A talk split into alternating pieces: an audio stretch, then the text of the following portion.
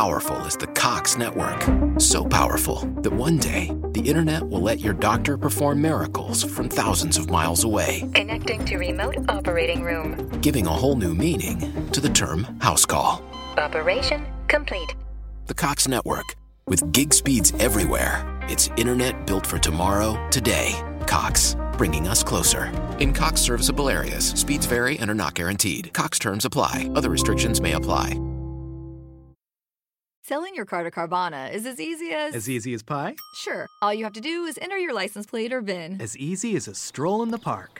Okay, then just answer a few questions and you'll get a real offer in seconds. As easy as singing. Why not? Schedule a pickup or drop off, and Carvana will pay you that amount right on the spot. As easy as playing guitar.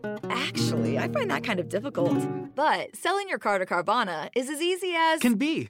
Visit Carvana.com or download the app to get an instant offer today. Ok, quest'oggi, signore e signori, parliamo di un argomento inusuale che comunque è molto corposo, è molto denso e che mm, è venuto fuori grazie al mio braccio destro dei podcast, il buon caro Paolo Rigotti, che come sempre menziono in, in descrizione dei, di ciascun podcast, e riguarda la polizia politica segreta. Quest'oggi parliamo di Italia fascista, Germania nazionalsocialista e di Unione Sovietica all'epoca di Stalin. Direi di partire. Sigla.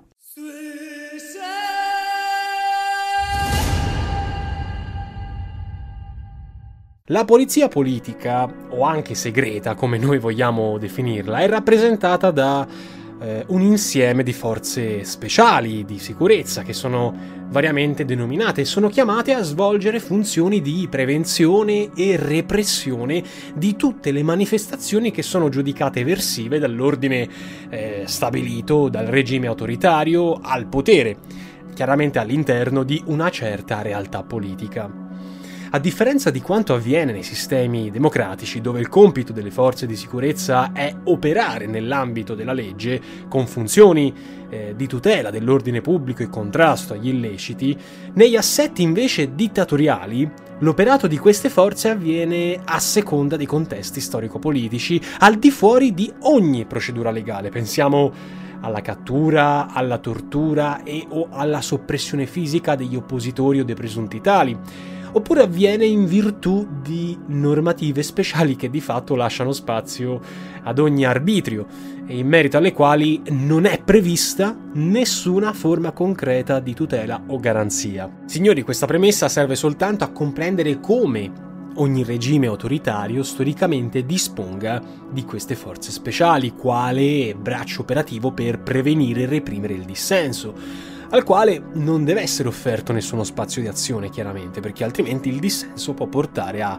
destabilizzazione. Chiaramente la funzione svolta da questi organismi di controllo e repressione è non solo quella di eh, praticità, cioè di messa in atto di prevenzione e repressione, ma prima ancora di fungere da deterrente per chiunque pensi anche soltanto minimamente di opporsi al regime paventando il rischio di finire nelle maglie dell'apparato repressivo.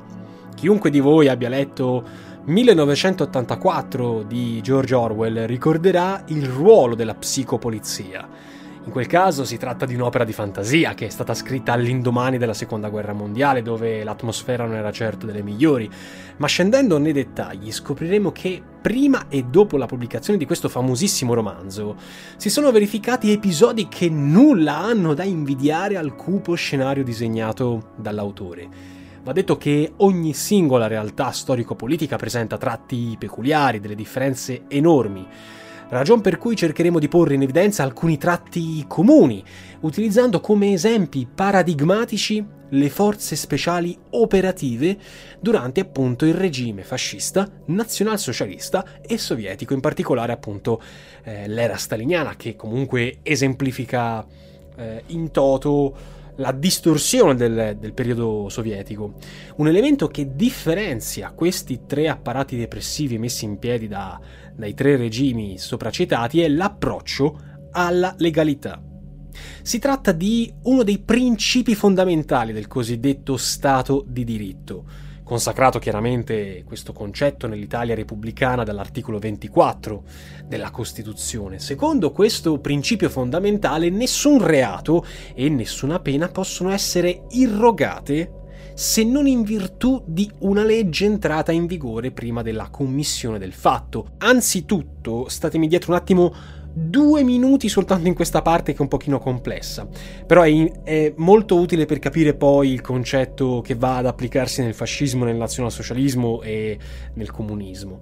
Allora, anzitutto deve essere una legge votata da un organo rappresentativo, ad esempio il Parlamento, a stabilire un certo comportamento illecito, eh, che lo vada a configurare come reato e che lo fissi con una sanzione corrispondente. Un altro principio importante è quello di tassatività, vale a dire la legge deve fissare con contorni molto chiari il reato, evitando definizioni troppo vaghe che si prestino arbitrariamente a valutazioni molto, molto labili.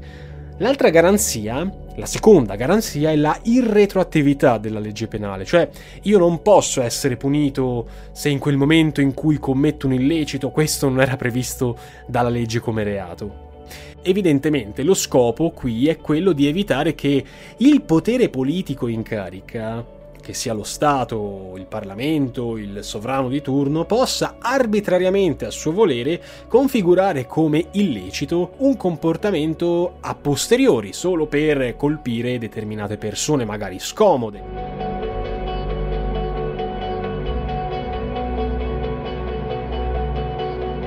Orbene, nel regime fascista, durante il ventennio, il principio di legalità non fu mai messo in discussione mentre quello di irretroattività subì nel tempo varie limature in funzione chiaramente repressiva. In pratica alcuni imputati di reati politici contro il regime furono perseguiti e condannati in virtù delle cosiddette leggi speciali che ebbero efficacia eh, retroattiva, un nome per tutti, Antonio Gramsci. Al contrario, nel regime nazionalsocialista e stalinista, quindi tedesco e russo, si fece ampio ricorso a procedure fuori da ogni legalità. Le cose cambiarono dopo la morte di Stalin, ad esempio, quando anche in Unione Sovietica fu reintrodotta la irretroattività della legge penale e si cominciò a prevedere la possibilità comunque di perseguire prima di sta- durante Stalin, scusate, il cittadino per anche cose molto vaghe, generiche, quindi se uno starnutiva, ad esempio, poteva anche rischiare, ora sto esagerando, di finire in gattabuia, da prestarsi ad ogni genere di abuso. Pensiamo soltanto all'ambigua definizione di nemico del popolo, cosa diavolo vuol dire essere nemico del popolo, contemplata dall'ordinamento penale sovietico. Tra gli aspetti più truci e antigiuridici c'era la teoria, ampiamente applicata da nazisti e sovietici, della colpa collettiva collaterale. In parole povere, se tu appartenevi ad una certa famiglia o ad una certa comunità etnica o sociale, eri di conseguenza imputato di questo reato. Eri colpevole di essere così e quindi potevi finire in prigione oppure addirittura la morte. Ci sarebbe molto da dire anche sugli apparati giudiziari chiamati ad applicare queste disposizioni eccezionali, come il Tribunale Speciale per la Difesa dello Stato che avevamo noi in Italia durante il ventennio, il Tribunale del Popolo in Germania o le Corti Speciali Sovietiche, ma oggi meglio soffermarsi sulle forze speciali che avevano il compito di intervenire prima di, dell'arrivo degli organi repressivi giudiziari eh, i quali comunque potevano operare in modo libero, arbitrario, proprio in virtù di queste leggi speciali. Il fatto che nell'Italia fascista fosse rimasto in vigore formalmente il principio di legalità non deve far pensare al regime fascista come maggiormente attento alle garanzie e alla tutela dei cittadini, come alcuni esaltatori vogliono pensare. Prima di tutto ricordiamo che durante il fascismo il Parlamento per quanto formalmente insediato, era espressione del regime e ovviamente non aveva alcun potere reale, senza tener conto che una serie di misure legislative, eh, le famose leggi fascistissime del 26, tra le quali il nuovo testo unico sulla pubblica sicurezza venne pubblicato, prevedevano strumenti come il confino di polizia che venivano eh, combinati e comunque applicati, al di fuori di qualsiasi procedura giudiziaria, dalle autorità amministrative e anche dalle autorità militari che venivano appositamente nominate dal regime. Cosa vuol dire confino? Beh, semplicemente che chiunque veniva eh, incolpato appunto dalla polizia speciale fascista di essere tacciabile per confino poteva passare anni di confinamento in luoghi remoti e isolati, come ad esempio le piccole isole. Un caso su tutti è anche, non so, mi viene in mente le piccole isole della Toscana, Pianosa, eh, Capraia, che adesso non è più un carcere comunque di confinamento, eh, Gorgona, tutte queste isole che eh, hanno delle situazioni molto gravi eh, se non peggiori, rispetto all'incarcerazione stessa. All'epoca si parlava di oltre 12.000 persone sottoposte a questa misura, ma chiaramente non è l'unica situazione. Abbiamo la Jugoslavia di Tito, dove eh, all'isola Calva venivano confinati i prigionieri politici. Insomma, era una cosa abbastanza comune.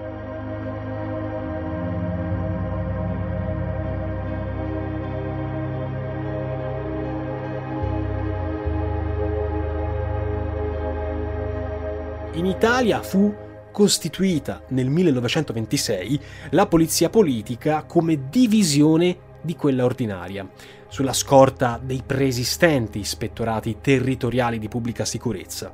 La sigla OVRA, OVRA, che l'avrebbe contraddistinta, adottata a partire dal 1930, pare fosse stata ideata dallo stesso Mussolini per assonanza con la piovra eh, per evocare una sorta di organismo tentacolare, capace di insinuarsi ovunque, intimorire tutti. Ovra stava per Organizzazione per la vigilanza e la repressione dell'antifascismo. Secondo altre letture, invece starebbe per Opera volontaria per la repressione dell'antifascismo o dei reati antistatali. E tecnicamente era uno appunto dei rami dell'apparato di pubblica sicurezza. Probabilmente la decisione di Mussolini di creare una polizia segreta istituzionale derivò anche dagli esiti disastrosi dell'operato della cosiddetta CECA, la polizia di partito personale che abbiamo già menzionato nel delitto Matteotti, ragion per cui si decise di investire, direi non massicciamente ma comunque corposamente, ehm, nei corpi di sicurezza e repressione come la polizia professionale. Al vertice di quest'ultima, dell'Ovra e anche di quella politica, appunto, Mussolini volle Arturo Bocchini, non facciamo battute, un funzionario di carriera molto zelante, molto competente. Bocchini non fu mai un fascista convinto e non aveva nulla che lo potesse accomunare al fanatico eh, dirimpettaio che troviamo in Germania, il il simpatico Himmler. C'è da dire una cosa, chiaramente, comunque anche per, ehm, per onestà intellettuale, a differenza dei suoi colleghi nazionalsocialisti, Bocchini non propese mai per, per la violenza di Stato e vi fece ricorso per il minimo indispensabile. Ora non fraintendete queste parole. Bocchini volle una rigida sorveglianza di tutta la popolazione, quindi l'ovra avvalendosi delle norme speciali di cui abbiamo menzionato, poteva, anche senza mandato, intercettare le chiamate, poteva aprire la corrispondenza, cioè le lettere, leggere quello che vi si scriveva, eh, vigilare costantemente sugli oppositori veri o presunti e quindi sì, se uno ti accusava di essere un antifascista ti potevano prelevare, buttare in un carcere e picchiare fino alla morte. Tutte le informazioni raccolte finivano in dettagliati rapporti al, al duce che talvolta, forse per eccesso, chiamiamolo così, di zelo, riguardavano perfino le scritte sulle pareti dei bagni pubblici. Fu istituito all'epoca un casellario politico centrale dove affluivano tutte le informazioni raccolte dalla polizia e create addirittura schede personali per i sospetti che ehm, arrivarono a comprendere circa 100.000 persone. L'organico dell'Ovra era molto più ridotto di quanto non si possa pensare. Parliamo di circa 700 agenti speciali. Ma in realtà il vero potenziale, la vera fonte di informazioni, era rappresentata da una rete molto estesa e ramificata di delatori a soldati tra cittadini comuni come portieri, camerieri, autisti, talvolta scrittori come Piti Grilli. Insomma, era molto, molto estesa, la piovra non a caso. Per finanziare le retribuzioni di questi funzionari di questo corpo di sicurezza distaccato presso l'Ovra furono stanziati dei fondi appositi, così come anche improntate delle risorse destinate a compensare i delatori.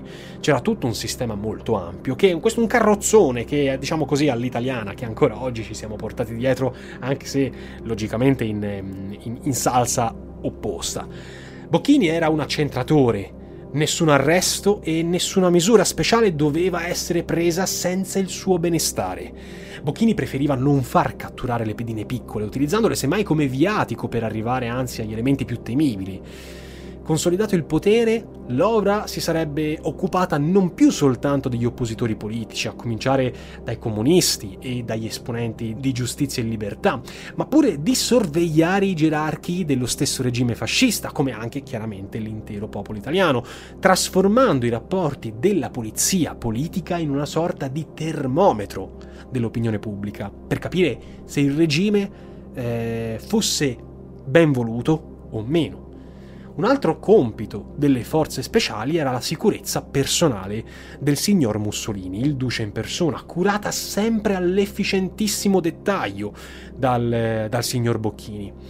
Una rete di sorveglianza vigilava sulle residenze personali di Mussolini e anche sui suoi uffici.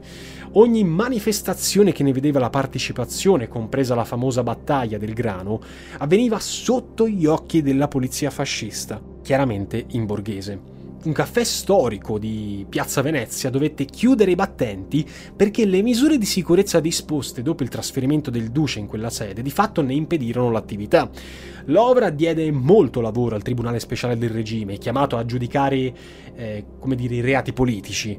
Fu anche grazie ai rapporti della polizia speciale che il tribunale irrogò più di 27.000 anni di carcere a quasi 5.000 imputati.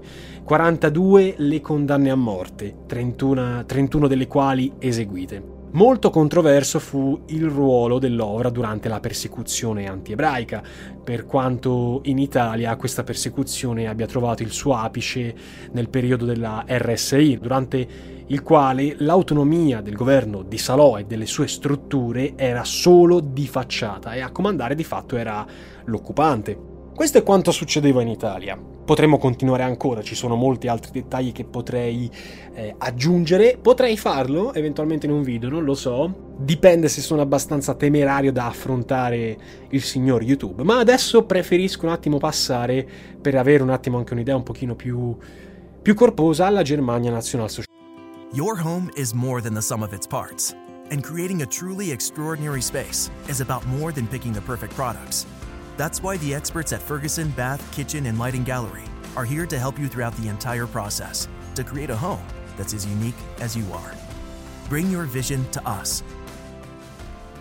Schedule your showroom consultation and see more from brands like Monogram at build.com/ferguson.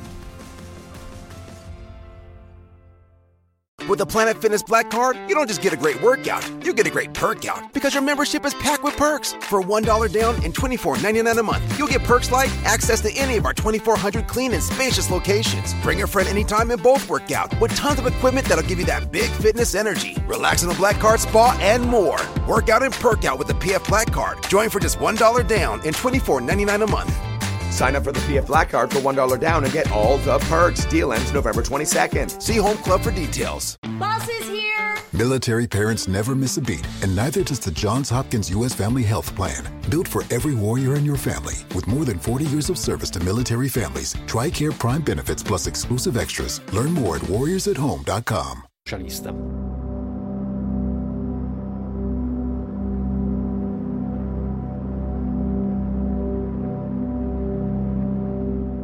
lo stesso nome di Gestapo tecnicamente e mi si scusi il tedesco che io non lo parlo, parlo l'islandese ma non il tedesco. La sigla Gestapo sta per, sta per Geheime Staatspolizei, che appunto in tedesco sta per Polizia Segreta di Stato, evoca ancora oggi immagini di terrore, di violenza. Questa polizia, anzi questa forza speciale di polizia, fu creata sul modello della vecchia polizia segreta prussiana L'organizzazione nacque nel 1933, come sappiamo, come Dipartimento 1A della polizia prussiana. In quel momento la Germania aveva ancora un assetto federale al vertice eh, di quello Stato, il più esteso dei Länder tedeschi, c'era Hermann Göring, braccio destro di Adolf Hitler in persona. Il primo capo della polizia speciale fu Rudolf Diels, che reclutò i membri tra gli ufficiali di carriera della, della, polizia. A partire dal 1934, quindi l'anno seguente alla fondazione, la Gestapo estese il suo ambito di operatività a tutto il territorio del Reich, restando sempre sotto il controllo di Göring, che ne parlò come, come dire, una scopa di ferro. Non una piovra, ma una scopa di ferro per spazzare via tutti gli oppositori. Nel 1936, due anni dopo, aderendo alle pressioni del potente capo dell'SS, che era appunto Himmler, ehm, le SS stanno per Schutzstaffel, le formazioni paramilitari del Partito Nazionalsocialista, Göring fu in qualche modo costretto a cedere il controllo della polizia politica, come anche più in generale di tutte le forze di sicurezza, a Himmler stesso, cioè il Reichsführer. Mamma mia che pronuncia terribile. Lo stesso anno Reinhard Heydrich, braccio destro di Himmler, ne divenne il capo, mentre Heinrich Müller fu nominato responsabile delle operazioni. Di fatto Müller fu il vero capo della Gestapo fino alla fine. Nel 1939, quando fu istituito l'ufficio centrale per la sicurezza del Reich, quale organismo di coordinamento di tutti i servizi segreti e della Polizia di Stato, la Gestapo fu posta alle dipendenze di quest'ultimo. La Gestapo raggiunse un organico di 45.000 unità durante la guerra e svolse in quel periodo compiti di identificazione e rastrellamento di ebrei, zingari, omosessuali e altri gruppi molto molto eh, targettizzati, poi smistati verso i lager. Per queste imputazioni l'organizzazione sarebbe stata condannata chiaramente a Norimberga per crimini contro l'umanità. Spero di poter parlare anche della, del processo di Norimberga in un podcast a breve. Sul fronte interno, compito della Gestapo fu sin dalle origini indagare e reprimere ogni forma di opposizione, eh, prendendo di mira anzitutto gli esponenti dei partiti di sinistra, quindi eh, lo spettro opposto tendenzialmente a, all'ideologia nazionalsocialista. La stessa Gestapo collaborò alla notte dei lunghi coltelli nel 30 giugno 1934, quando eh, ci fu, chiamiamo così, la resa dei conti interna al partito, con la liquidazione delle SA di Ernst Röhm, accusate strumentalmente di aver ordito un colpo di Stato, mentre in realtà si voleva eliminare soltanto un pericoloso avversario interno e spianare la strada del signor Hitler per la nomina a capo dello Stato subito dopo la morte del presidente von Hindenburg.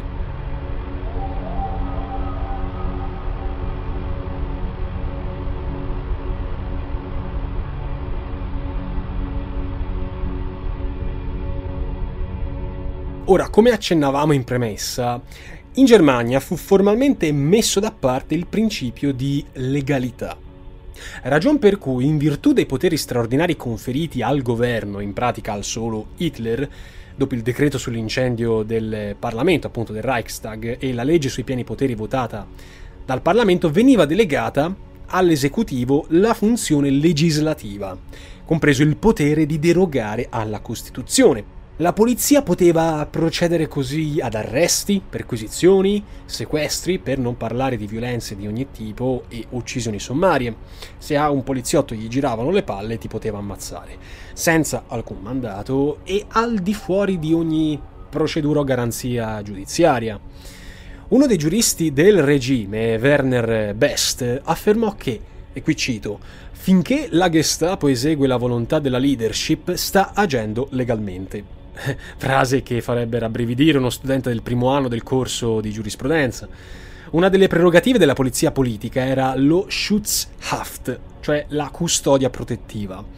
In pratica, il potere ampiamente abusato di imprigionare chiunque senza alcuna motivazione, quasi sempre nei campi di concentramento che furono costruiti nei primi mesi del governo nazionalsocialista. Quale beffa atroce, gli internati erano costretti, spesso sotto tortura, a firmare questo Schutzhaftbefehl, cioè un documento con il quale la persona dichiarava la sua condizione di prigioniero. Al proprio interno la Gestapo si articolava in vari dipartimenti, ciascuno deputato ad una categoria di oppositori, c'era il dipartimento per i nemici politici, quello per le chiese, gli ebrei, quello per gli affari interni, per i lavoratori stranieri, per il controspionaggio e per la polizia di frontiera. Al vertice dell'ufficio B4, cioè affari ebraici, e del dipartimento B, chiese e sette, si sarebbe insediato Adolf Eichmann, massimo responsabile delle deportazioni nel corso dell'attuazione della cosiddetta soluzione finale della questione ebraica. Ufficiali della Gestapo erano inseriti nello staff dei vari capi dei lager, mentre la polizia di frontiera contrastava ogni singolo tentativo di fuga o di espansione. Your home is more than the sum of its parts, and creating a truly extraordinary space is about more than picking the perfect products.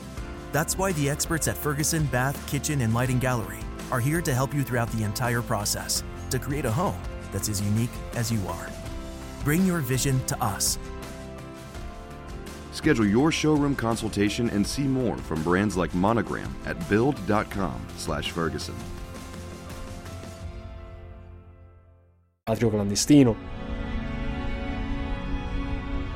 Se invece andiamo per amor di brevitas, perché comunque ok è un podcast ma non voglio farci 5 ore di podcast, venendo al sistema sovietico, i bolscevichi, giunti al potere dopo la cosiddetta rivoluzione d'ottobre, in pratica un colpo di Stato, crearono il Consiglio dei Commissari del Popolo, il Sovnarkom, oppure governo presieduto da Lenin, nel cui ambito fu istituito il famoso NKVD, il Commissariato per gli Affari Interni. Non ve lo pronuncio in russo perché altrimenti mi sparate. Nell'ambito del dicastero fu creata la milizia degli operai e dei contadini, che prese il posto della disciolta polizia speciale zarista, l'Ocrana, mentre già il 20 dicembre del 17 era nata la CECA, la polizia politica segreta, che comunque si chiama sempre allo stesso modo di quella italiana, al cui vertice andò Felix Gereginski. Nel 1922 fu ribattezzata questa CECA Direttorato Politico dello Stato, GPU, eh, diventata l'anno seguente OGPU, cioè Direttorato Politico Unificato dello Stato, per significare che operava sull'intero territorio dell'Unione Sovietica. Dieci anni più tardi, nel 1934, l'OGPU venne incorporata nell'NKVD. In sostanza diventò l'organismo per eccellenza per la sicurezza dell'Unione Sovietica e acquistò anche il controllo del sistema eh, concentrazionario dei Gulag, oltre che assolvere le funzioni di polizia ordinaria. Il commissariato per la sicurezza in Russia e in Unione Sovietica subì prima e durante la guerra vari mutamenti organizzativi che coinvolsero anche i commissariati militari e finita la guerra il Consiglio dei Ministri prese il posto di quello dei commissari del popolo e l'NKVD divenne di conseguenza Ministero dell'Interno.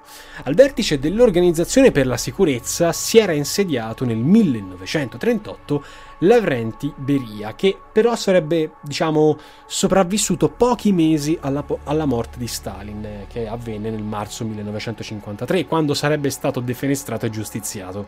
A quel punto venne sancita la separazione tra Ministero dell'Interno e Comitato per la Sicurezza dello Stato, il KGB eh, per evitare una sorta di concentrazione di potere che durante lo stalinismo si era prestata ad innumerevoli abusi e che si voleva in qualche modo evitare. Lo stesso Beria fu accusato, certo non a torto, di violenza e crimini di ogni tipo. Il compito principale di questo apparato dell'NKVD e poi del KGB che agiva al di fuori di ogni procedura legale era la repressione di ogni forma di opposizione vero o presunta che costò la vita e l'incarcerazione come la deportazione verso i gulag in Siberia di milioni di esseri umani. Vi ricordo il video dedicato a, ai gulag che ho fatto un, qualche mese fa eh, su YouTube. L'ondata di violenze finì per colpire gli stessi vertici della polizia politica come anche i predecessori di Beria e anche gli stesso, come abbiamo visto. I metodi utilizzati dalla polizia speciale sovietica non differivano da quelli nazionalsocialisti. La figura dei delatori era molto diffusa.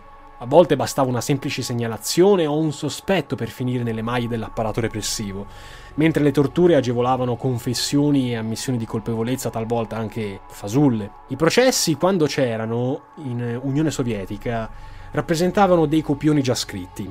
Eh, venivano celebrati dinanzi a giudici al cui cospetto era impensabile difendersi, sempre ammesso che gli imputati non avessero già confessato le proprie colpe, vere o presunte, grazie alle torture. Il sistema del terrore, che toccò il suo apice nella seconda metà degli anni 30, fu voluto da Stalin per eliminare ogni forma di dissenso, anche soltanto ipotetico, all'interno del suo stesso partito e si tradusse in un'ondata di eh, condanne massicce e deportazioni verso est, che tolse di mezzo larga parte della dirigenza bolscevica dell'epoca di, di Lenin, tra cui eh, Zinoviev, Kamenev, Bukharin. Si salvò in un primo momento soltanto Trotsky perché era stato espulso dall'Unione Sovietica e viveva in pratica in esilio in Messico. Molto carino, insomma, carino, simbolico, vi ricordo che c'è un video online su YouTube dove appunto c'è Trotsky che parla in inglese mentre sta, viene registrato insomma in Messico. Eh, però alla fine lo stesso Trotsky fu raggiunto da un sicario di Stalin nel 40 in Messico, quindi non è che riuscì a scamparla. Il terrore, denunciato poi, come ben sappiamo, da Khrushchev dopo che Stalin tirò le cuoia, Khrushchev fu uno dei più stretti collaboratori del Bafuto, nel congresso del partito del 56 lo fece, eh, gettò il paese in un clima di paura e delazione, dove nessuno poteva dirsi ormai al sicuro e del quale la polizia politica fu uno degli, degli strumenti principali per eh, attuare questa sorta di resa dei conti. Tra gli aspetti più ripugnanti noi abbiamo i cosiddetti piani segreti. I piani segreti sono documentati in Unione Sovietica dagli archivi della polizia segreta che fissavano una sorta di obiettivo in termini di numero delle vittime e di categoria di appartenenza da raggiungere, ad esempio religiosi, ex aristocratici, militari e mm, gente non meglio identificata come nemici del popolo con l'assurda estensione delle misure addirittura ai familiari degli sventurati, compresi i bambini. Le famose e cosiddette purghe erano organizzate e attuate secondo la logica delle ondate, nel rispetto delle indicazioni che venivano emanate dai vertici del partito. In alcuni casi venivano emanate su base etnica, ai danni delle popolazioni non russe come gli estoni, i lettoni, gli ucraini, i polacchi, i tatari, i tedeschi, i kazaki e così via, eh, con accuse che andavano dal nazionalismo borghese al deviazionismo di destra e così via. Per quanto l'etnia russa in sé per sé restò in termini quantitativi la più numerosa tra le vittime dell'NKVD. Ma detto che tutto il sistema del terrore, come anche in Germania, non solo non era segreto, ma perfettamente conosciuto e propagandato dal regime, che lo utilizzava come deterrente verso qualunque manifestazione di dissenso, cioè, ehi, se tu commetti un reato, guarda che finisci in gulag, più o meno le cose erano così. Sembra strano dirlo, ma l'NKVD avrebbe operato anche al di fuori della Russia eh, e avrebbe operato anche durante la guerra civile spagnola. Spagnola, ho, ho detto bene eh, collaborando col governo repubblicano e fondando e gestendo numerose strutture di detenzione nelle quali numerosi eh, individui trovarono la morte, chiaramente etichettati come nemici politici. Parimenti l'NKVD operò anche in territorio polacco, dopo la spartizione che venne attuata dal patto Molotov-von Ribbentrop, che per l'occasione collaborò con la Gestapo, alla quale furono consegnati centinaia di comunisti di origine austriaca o tedesca che si erano rifugiati in quel paese, che erano considerati stranieri indesiderati. Dopo la guerra, la stessa NKVD avrebbe provveduto a effettuare arresti di massa, deportazioni ed esecuzioni di molti cittadini sovietici, accusati non sempre in modo veritiero di aver collaborato con gli stessi tedeschi. Una nuova ondata di purghe colpì poi il paese, la Russia, dopo il conflitto mondiale, compreso appunto il complotto famoso dei medici, accusati di voler uccidere Stalin, che assunse toni perfino antisemiti. Chiaramente molti medici erano ebrei. Analoghe azioni furono realizzate all'estero da parte del controspionaggio. per eliminare pericolosi avversari politici, come abbiamo già detto nel caso di Trotsky. Ulteriori operazioni di infiltrazione furono portate avanti poi nei paesi capitalisti, come Regno Unito, come Stati Uniti, prima e dopo la guerra. Ma per quanto molte vittime furono riabilitate, sono stati ben pochi gli agenti e responsabili chiamati a rispondere dei loro crimini. Non c'è stata, diciamo così, una vera e propria Norimberga come nel caso del nazionalsocialismo. Un discorso non del tutto simile può essere fatto anche per gli appartenenti alle forze speciali italiane. A pagare sono stati in genere i massimi vertici, o coloro che furono fermati subito dopo la guerra, compresi quelli catturati dalle bande partigiane in Italia, ma la maggioranza di loro tornò alla vita comune.